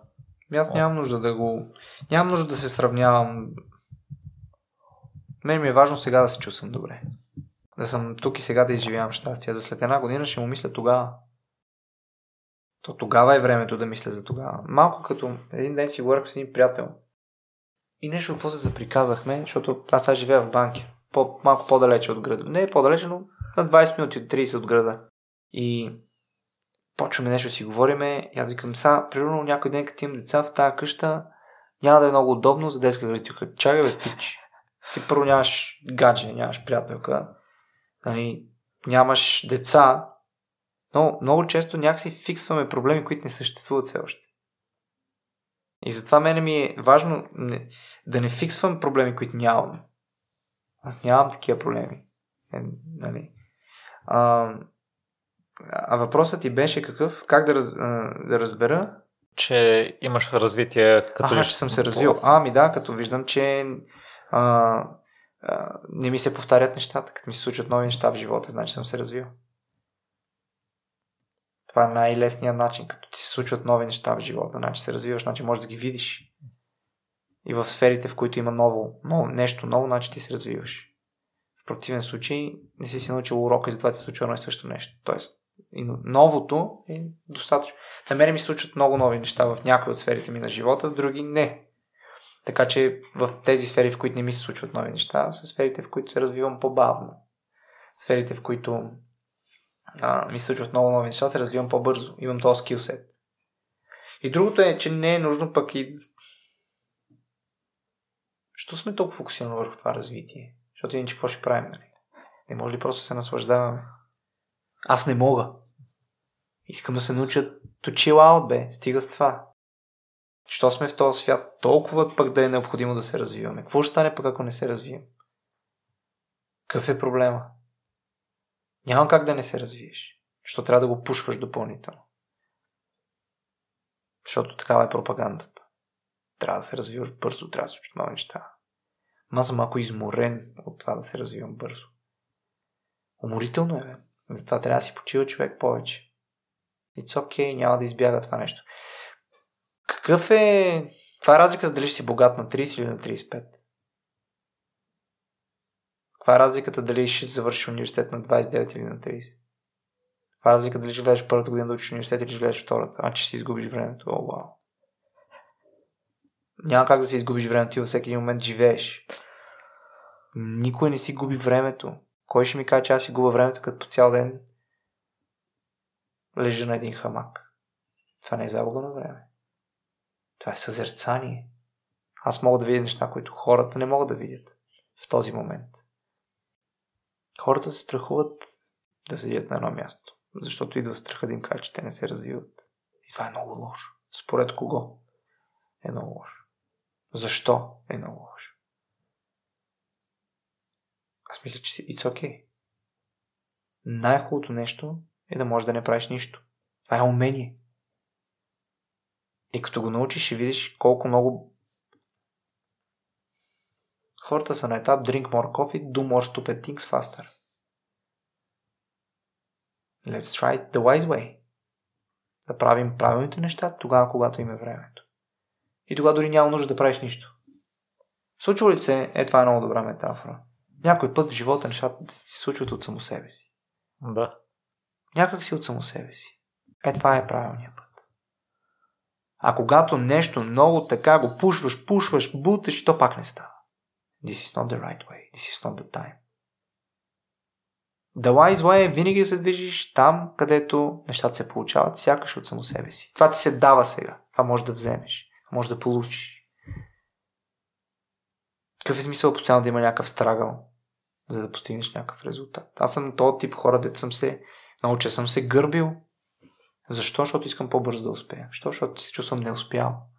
Не, защото ми е много важно да успея. Защото се чувствам неуспял. И като се чувствам неуспял, аз не искам да, да изпитвам тая емоция и се опитвам да, да бъда по-успял, за да не се чувствам неуспял. Това е endless game. Because, защото не е външна играта, да, да разбереш как, защо си мислиш, че си не успял. Да промениш не играта, а да, да, не да, да спечелиш на монополи, а да смениш играта, да не играеш монополи, да играеш друга игра. Иначе цял живот ще изживяваш едно и също нещо. И цял живот ще правиш едно и също нещо. Докато не, не видиш, че може би не е твоята игра. Sometimes rejection is, sometimes rejection is protection. Може би толкова много се пушваш за тия неща и не ти се получават, защото мамка му не е твоето. Не е твоето, бе, и няма да стане. Е, пушвай се, пушвай се пет, няма да стане. Колкото искаш се пани. Няма как аз тук да си бия главата в тази стена и да я щупя. Не работи така. Има врата. Излез пред вратата. This is the wise way. Нали има врата? Има прозорец, има стена. Що искаш? Що искаш да правиш неща, които не са твоите? Човека може да е роден да бъде най-големия писател и той се най-добрия писател, творец, създател и той се дразни, че не са го приели в а, а, факултета по математика и информатика да става програмист. Ти си роден да бъдеш най-топ писателя, да продаваш книги из целия свят, да променяш света и се дразниш на това. Да, но ако сърцето иска да... Дали е сърцето? Дали е времето? Дали е мястото? Може би той трябва да преживее 20 години нещастие, за да стане най-добрият писател на света. Или да бъде програмист 20 години и да разбере, че всъщност не е това неговия пърпъс, а да бъде писател. You don't know. Но има хинтове. Виж на къде духа вятъра и се опитай да се възползваш от това. Това е the wise way. Нали, много е трудно да бъдеш мъдър. Way е това. Да видиш на къде духа вятъра и да, и, и да видиш сега там какво мога да получиш. Друг, другия път ще кажеш а, не е това моят път на моят сърце, ми да, понякога може и пътя да е друг. Да следваш пътя на сърцето и да ти е трудно. Защото имаш да научиш някакъв урок. И ти научавайки този урок да научиш нещо друго. Той е малко ups and downs. Не е flat line. Flat line значи да си мъртъв. Дори в пулса е така. Up, down, up, down, up, down. Динамика. Така че... Знаеш ли, в началото много се опитвах да си намеря клиенти за бизнес. И пушвах, пушвах и никакви клиенти. Сега нищо не правя. И клиентите идват сякаш от само себе си. I don't know how it works. Спрях да го пушвам като процес. И от някъде, от някъде, от тук, от чул, от там, от там, от там. Да, защото преди това пушвах, пушвах, пушвах, пушвах, пушвах и сега някакси не пушвам, но пък се случват неща. Интересно е. Трябва да знаеш кога да пушнеш, къде да пушнеш, как да пушнеш, така че това е умението. Ти като си развил умението, нещата се случват with ease. Като не си развил умението, го развиваш през страданието. Малко като с колелото. В началото е много трудно да караш колело, като се научиш, не мислиш дори за това. И то ти се получава. Въпросът е колело ли да караш, мотор ли да караш, какво да караш. Еми, виж, виж къде се намираш малко, вкарай малко мисъл в играта. А Ваня, по какъв начин да развиеме вярата, че усещаме вятъра и да му се доверим? Аз вярвам, че има много по-големи сили и процеси от тези, които виждаме. Как да се довериш на това, че утре слънцето ще изгрее? Как да се довериш на това, че днес слънцето ще залезе?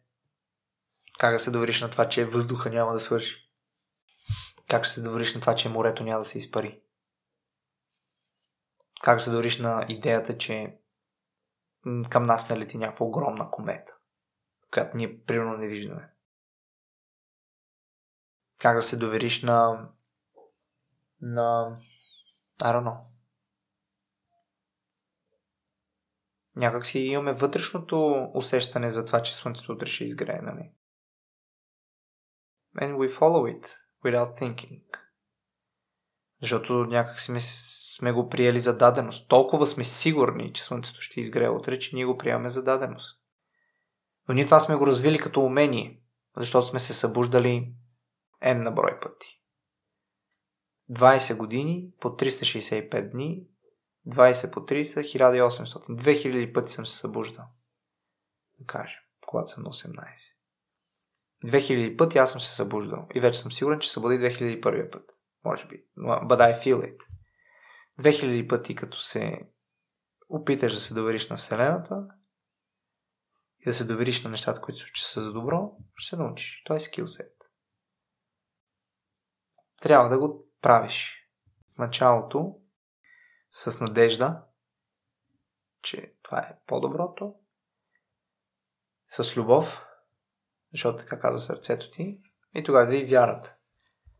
Нали? Тя три инструмента са много полезни. Вярата, надеждата и любовта. Дори не знаех, че така мога да си подредя изречението. Аз това сега го създавам като концепция. Каква е разликата между вярвам и знам, знаеш ли? Не. Когато вярваш в нещо, нямаш нужда от доказателства. Когато знаеш нещо, имаш нужда от доказателства. Знам е подкрепено с факти. Вярвам, не ти трябват факти. Може би трябва да си позволиш да не знаеш, за да повярваш. А не да знаеш. Да повярваш не означава да знаеш. Вярваш означава да не знаеш. Actually. Да нямаш нужда от доказателства. Има три нива на, на, на реалност. Обективна, субективна и интерсубективна реалност. Обективната реалност е тази, която работи със знанието. Аз знам, че ако си пусна телефона на Земята, той ще падне, защото има гравитация. Защото съм го направил 100 пъти и 100 от 100 пъти това ще се случи. Имам доказателство за това. Но аз вярвам, че тази врата е а, красива. Ти не вярваш, че е красива. Това е субективната реалност. А интерсубективната реалност е реалност, която е създадена от много вярвания на хора. Парите. Парите не са нещо, което съществува, но тъй като ние всички вярваме, че то съществува, то съществува. И дори ако аз спра да вярвам, че парите съществуват, те ще продължат да съществуват, защото това е интерсубективна реалност. Реалност, законите са интерсубективна реалност, те не съществуват. Но тъй като всички ние вярваме в тях, те са истина. Нашите вярвания определят реалността, в която живеем. Аз ако вярвам, че ще ми случат само добри неща, те ще ми случат само добри неща, защото аз тях ще виждам. И в тях ще вярвам. И всяко едно нещо, дори да изглежда супер лошо, аз ще виждам апартюнитито. Ще виждам хубавото в него. И някой ще каже, това са розови очила. Еми, да, and what's, what's problem? Че ще случи нещо, което ще е много лошо. Но ти ако си с розови очила, то може би няма да е лошо за теб. Всъщност ние лека по лека всеки един от нас си слага някакъв вид розови очила. Иначе какво само в страдание да живееш, не е си работа също. Така че най-точният отговор е за да повярваш в нещо, трябва да си позволиш да не знаеш. Много ключов отговор, дори за мен сега си го казвам. Вано и вярата, надеждата и любовта ли могат да ни помогнат бързо да преминаваме през разочарованията и неуспехите и моментите, в които не се чувстваме щастливи?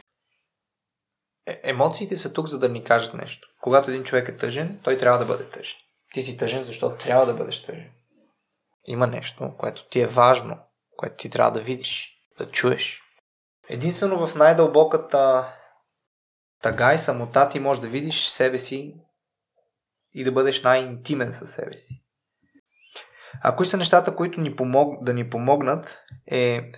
То е малко контраинтуитивно според мен, но най-много може да ти помогне това да не се съпротивляваш на процес, който тече в тебе. А да го оставиш, да го приемеш, да не му пречиш.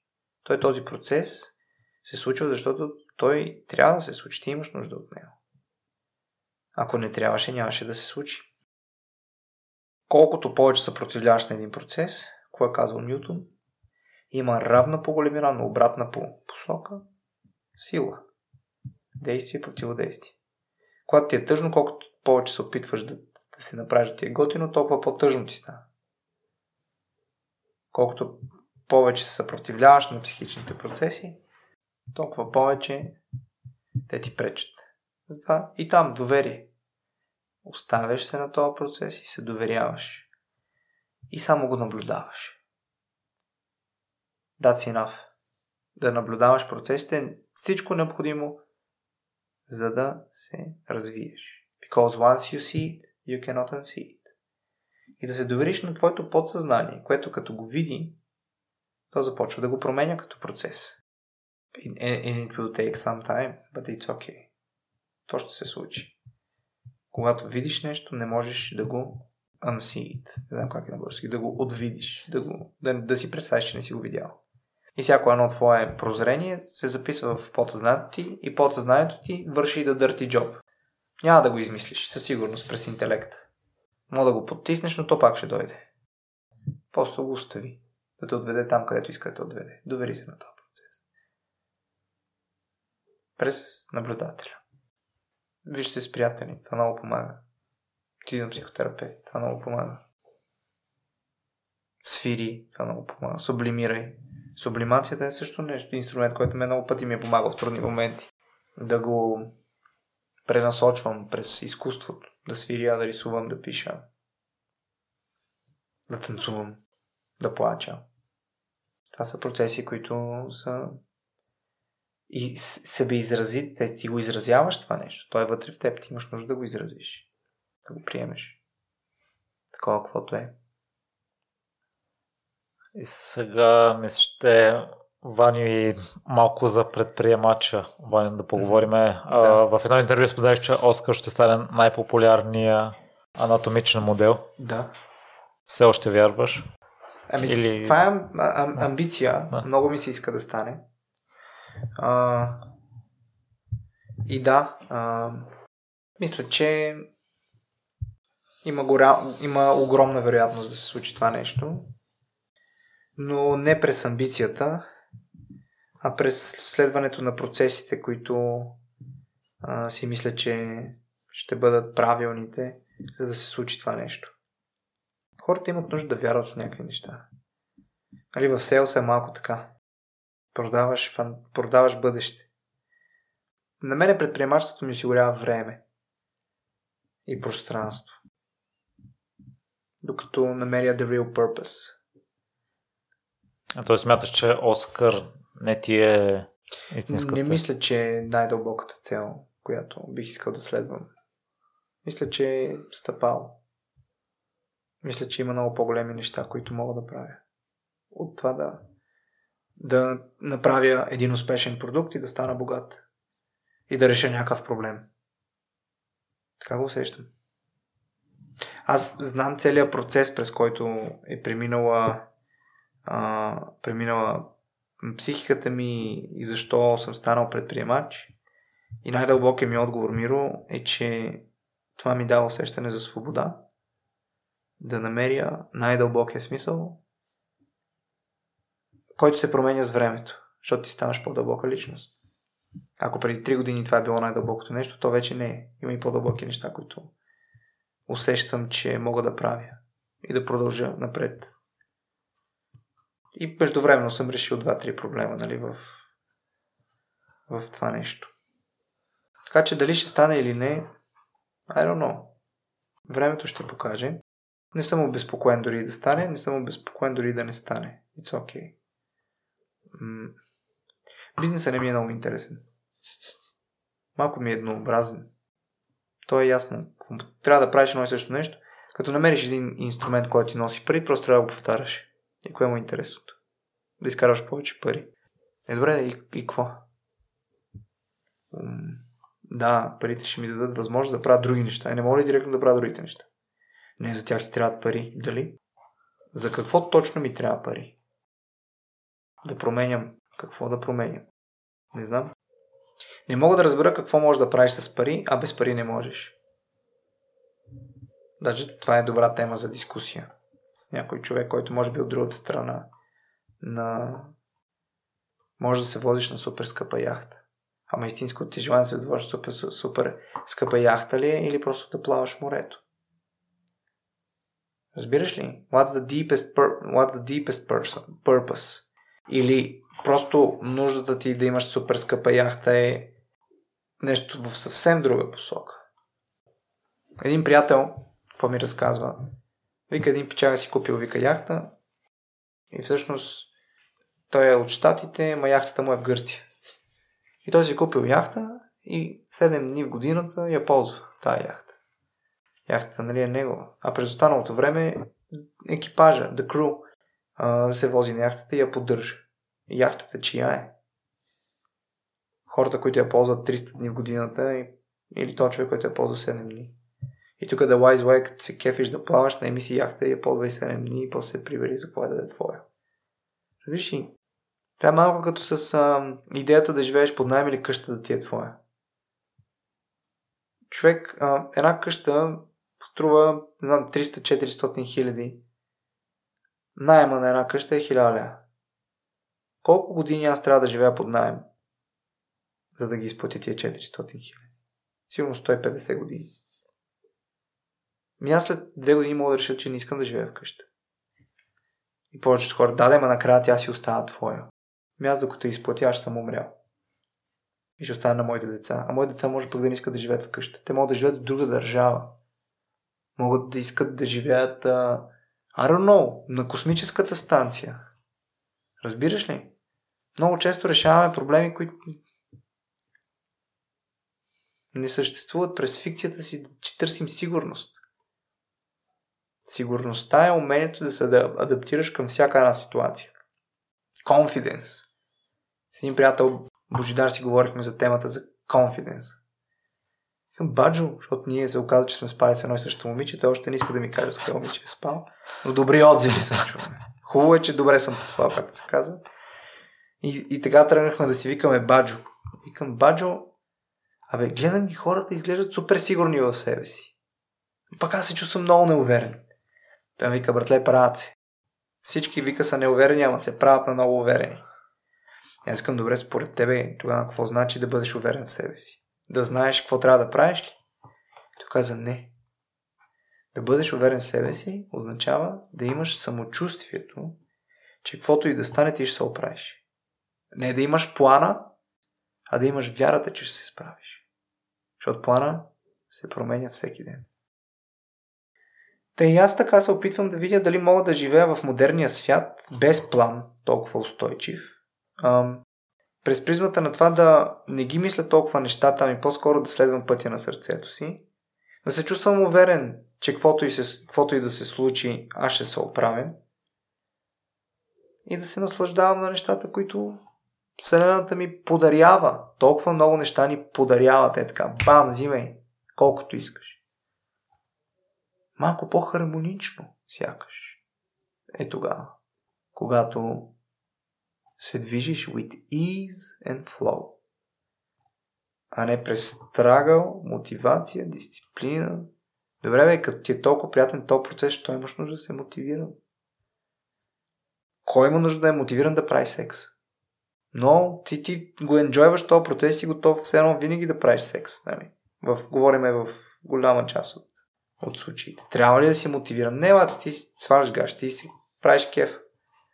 Не може да е така по принцип в живота. Да, има трудности, но нали, тази метафора е да покаже, че а, животът понякога е with ease and flow е maybe the best way. Защото винаги има такава посока. И умението да я виждаш и да се довериш е трудното. И е много странно, Миро, защото аз съм човека, който през последните 10 години не съм бил в ease and flow. Аз съм бил в яко страгал. Бил съм точно този свръх motivational pitch, който тук ще направим нещата, мотивация, дисциплина, правиме ги bootstrapping, жертви, постигане на високи резултати, успехи, валидация от обществото, гърмиш ги, добър селс, не знам си какво. And so what? Тази това е безконечен конвейер. Това установих, че няма как да, като си в тази игра, тя няма край. Няма да свършат клиентите, няма да свършат парите, няма да свърши бизнес. Докато си в играта, той ще се върти колелото. Въпросът е, можеш ли да излезеш, да смениш просто играта, в която живееш. Най-щастливите хора са тия хора, които сякаш и най-дългогодишно живеят. Те, които живеят малко в повече покой, повече мир. И на модерния човек може би това му трябва. Малко спокойствие. Малко баланс. И знаеш ли, повечето хора си мислят, че като седнат да си почиват, те ще си почиват дълго време. Не е вярно. Аз успях да поживея 3 месеца на морето без да правя нищо и ми се доработи. Заредих се с креативна енергия. И така създадох Оскар. Защото си починах и, и, се, и ми се доработи от сърце. Ами, може ли като ми се работи да работи, като не ми се работи да не работи? Може. Аз така се опитвам да живея живота си. И понякога да, трябва да свърша някои неща. Но трябва ли? Ми не искам. Звъна на клиента, така ми извинявайте. Мога ли да ви го изпратя в четвъртък вместо в понеделник? Клиентът ми казва, добре, няма проблем, благодаря ви. И аз го изпращам в четвъртък. Иначе другия ще каже, о, тук закъснява поръчката, драма. Не, човек, обади се, кажи, извинявай, така. Може да е малко по-спокойно, може да го правим този избор. Ма трябва, виж, да сме много далече от егото си, за да има тази лекота. Да има тази последователност, този флоу, този и тази, наистина лекота е думата. А егото кога се активира, когато нещо ни фане страх. И затова работя по много инструменти да не живея през егото си, да живея през автентичността си, през вътрешното си дете, когато се забавлявам, през възрастния, вътрешния си възрастен Ваню, когато се грижа за материалния си свят. Възрастния Ваню е този, който ще изчисти, ще подготви, ще изпере, ще изчисти. А, през мъдрия Ваню, когато трябва да взимам decision когато имам нужда от любов да се свържа с вътрешната си майка. И знаеш ли, Миро, от около 3-4 месеца това ми е основния фокус на on the top of my head е точно тия неща, да, да се науча да бъда възрастен, но the right way. Начин на който наистина да бъда. И последно време не съм много в бизнеса и във всички тия неща интелектуално. Защото виждам много по-големи процеси, които ме отварят към други нови познания и ново развитие. И колкото си по-осъзнат и колкото си по-мъдър, постигаш по-високи резултати с по-малко с по-малко сила и те не са смисъл, а са страничен ефект от всичко. Моят бизнес може да бъде също свръхуспешен, но като страничен ефект от моята дейност. Аз в това вярвам за какво ми е да изкарвам повече пари, отколкото мога да похарча. За да имам сигурност. както казва оня Киосаки, за какво си държа парите в банката, като той има инфлация и те, те принтират пари. За какво да се изгърбвам да работя по 10 часа на ден, като аз мога да живея и с по-малко пари. Има много, много, много посоки, които могат да се предприемат, но аз бих искал да наистина да бъда with ease and flow в живота ми. И ако ми е ease and flow в бизнеса, правя бизнес. Ако ми е ease and flow и в момента Вселената ми дава възможност да израсна като човек, израствам като човек. Като не ми върви бизнеса, не ми върви в личния живот, не ми Вселената ми казва, печага, отиди пътешествие малко. Тът ми върви в пътешествието. После пък се случва нещо друго и почва да се случва така, че да прекарам повече време с семейството ми. И следвам някакси натуралния темп на нещата. Опитвам се да не ги форсирам. Много ми е трудно. И когато ме хване страх, не правя нищо. Изчаквам да отмине страха и продължавам после в същия вайб. Защото много често мозъка е да ти каже, не, не, не, чакай, чакай, това е неправилно, не, не, спри, спри, не, дей, не, не. Why? И аз го изчаквам, отделям му внимание да премине и после продължавам този път някакси. Ново е за мен, Миро, но може би така звучи като обяснение. Надявам се да мога да го разгърна в следващото време по, по, по, по-подредено ли, по, по-структурирано някакси. Но, но го изживявам все повече и по, все по-често това, за което говоря. Да ми е спокойно и да има лекота и въпреки това да имаш високи резултати. Според обществото. Висок. Повечето хора, като им кажат, че работя между 2 и 4 часа на ден, те не ми вярват. Те си мислят, че аз постигам всички тия резултати с яко бачкане. Или по-скоро с висока осъзнатост ги постигам. По мъдрия начин. Но и ти си свършил е, доста предварителна работа, за да достигнеш това ниво сега. Със сигурност. Не е необходимо. Със сигурност съм инвестирал много в Абе, със сигурност много път съм си чупил главата, за да знам как да не си я чупя, да. Може и така да се каже. Не знам дали човек трябва да си чупи главата или не трябва. При някои хора го правят през призмата на чужите преживявания, други хора имат нужда да си чупят главата. I don't know. И а, Ваня, да. може да обобщим. А, мисля, че ясно се разбра каква е философията ти в момента. Аз от да. а, част от участията, които изслушах, може би си на, на различни етапи в различните моменти се вижда разликата. Значи се развива. Yes! Добре, че я говоря различни неща в подкастите, това значи, че има някакъв прогрес. Така, ама днешна дата, какво смяташ, че хората трябва да правят повече и какво по-малко? Смятам, че хората трябва да правят повече вътрешна работа и по-малко външна работа. Смятам, че хората трябва да прекарват повече време в природата със себе си и по-малко време с другите на работа. Смятам хората, че трябва повече да осъзнават нещата, които, се, които им се случват и по-малко да влизат в а, кръговрата. И eventually да си задават повече въпроси и да се съмняват в, в повечето неща, които правят. Дали са правилните. Понякога това е ценно. Да си зададеш правилния въпрос. Смятам, че трябва да сме по-емпатични нали, към, към другите. Да уважаваме повече другите хора.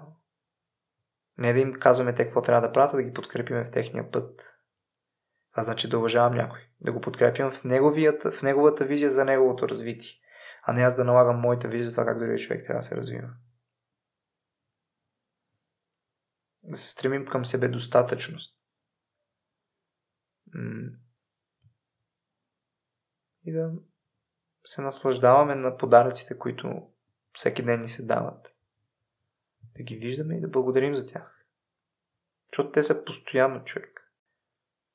Ето аз днеска, примерно това за мен, аз не съм го организирал. Това за мен е подарък, този разговор. Нещо, което аз много харесвам да правя, да си говоря с други хора и ето ти ме покани, това за мен е подарък. И ти благодаря за, за тази покана. И има много подаръци такива, които ти се подаряват всеки ден. Може да ги виждаш и да се чувстваш добре от това.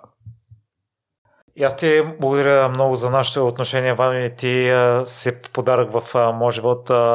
И аз като теб, може би в момента се опитвам да а, се впускам спокойно на това, което Вселената ми предостави. Мисля, че контролиращия Миро в началото се беше възпротивил, когато да. Миро ни предложи да ни запознае. Да. Такива, може би, първосигнално си казах не. Mm. Поне спомените сега, като се замисля, като спомена да. за подарък, бяха такива. А, но съм благодарен, че се послушах а, на вятъра. Ми да, понякога, не знам. Не, когато даваме имена на неща, които не разбираме, когато контролираме неща, които са неконтролируеми, много често фейлваме. Малко трябва да наблюдаваме всичко. Да бъдем като все едно гледаш филм, човек. Малко да, да го наблюдаваш, бе. Просто го наблюдавай. Как актваш, какво правиш. Изведнъж толкова много неща виждаш, че пъл, endless game. Но пък е много интересно, човек. Ми е много любопитно и много интересно. И някакси съм се маниачил в това да получавам прозрение. Като бум, като получи някое прозрение съм баси, това е толкова яко. Нали, това е някакси много много интересен процес. Да прозирам неща, да видя what's beyond. Откривател. Това брат откривателите. Намират нови граници на човешкото познание. Има един филм Облакът Атлас. Знаеш ли, в Облакът Атлас има цивилизацията в една от историите е много напреднала. 200-300 години пред времето. Най-ценният ресурс в, в този филм е версията на всеки един човек за истината и за реалността. И има дори такива професии, които ги наричат архивисти, които отиват и преди да умре някакъв човек, отиват и го молят той да им представи неговата версия за реалността и за истината. Защото nobody knows what it is. Единственият начин да разберем какво е, когато видим всички възможни версии на всички живи хора за това какво значи истината и какво значи реалността. Много любопитно. Така че, това е моята версия за реалността и за истината. Не знам дали е права, просто аз това виждам в момента. За теб е права. I don't know. Тя е такава каквато е. Не знам дали е правилна или грешна. Не ми пука. Не, не е важно за мен как я околичествявам. Не ми носи наслада или пък ако е вярна или грешна. Аз не знам какво е вярно и кое е грешно. Мисля, че не знам честно казано кое е грешно и кое е правилно. Мисля, че не съществуват такива неща. И не ги мисля. Колко се едно да ми кажеш, сега тук светло ли или е тъмно? Ми не знам. Добре ми е. Нямам, нямам нужда да го определям. Нямам нужда да определям. Понякога няма, няма нужда да определяме нещата. Можем просто да ги баси, да ги виждаме такива, каквито са и като ги виждаш без да ги определяш, виждаш нещо съвсем ново.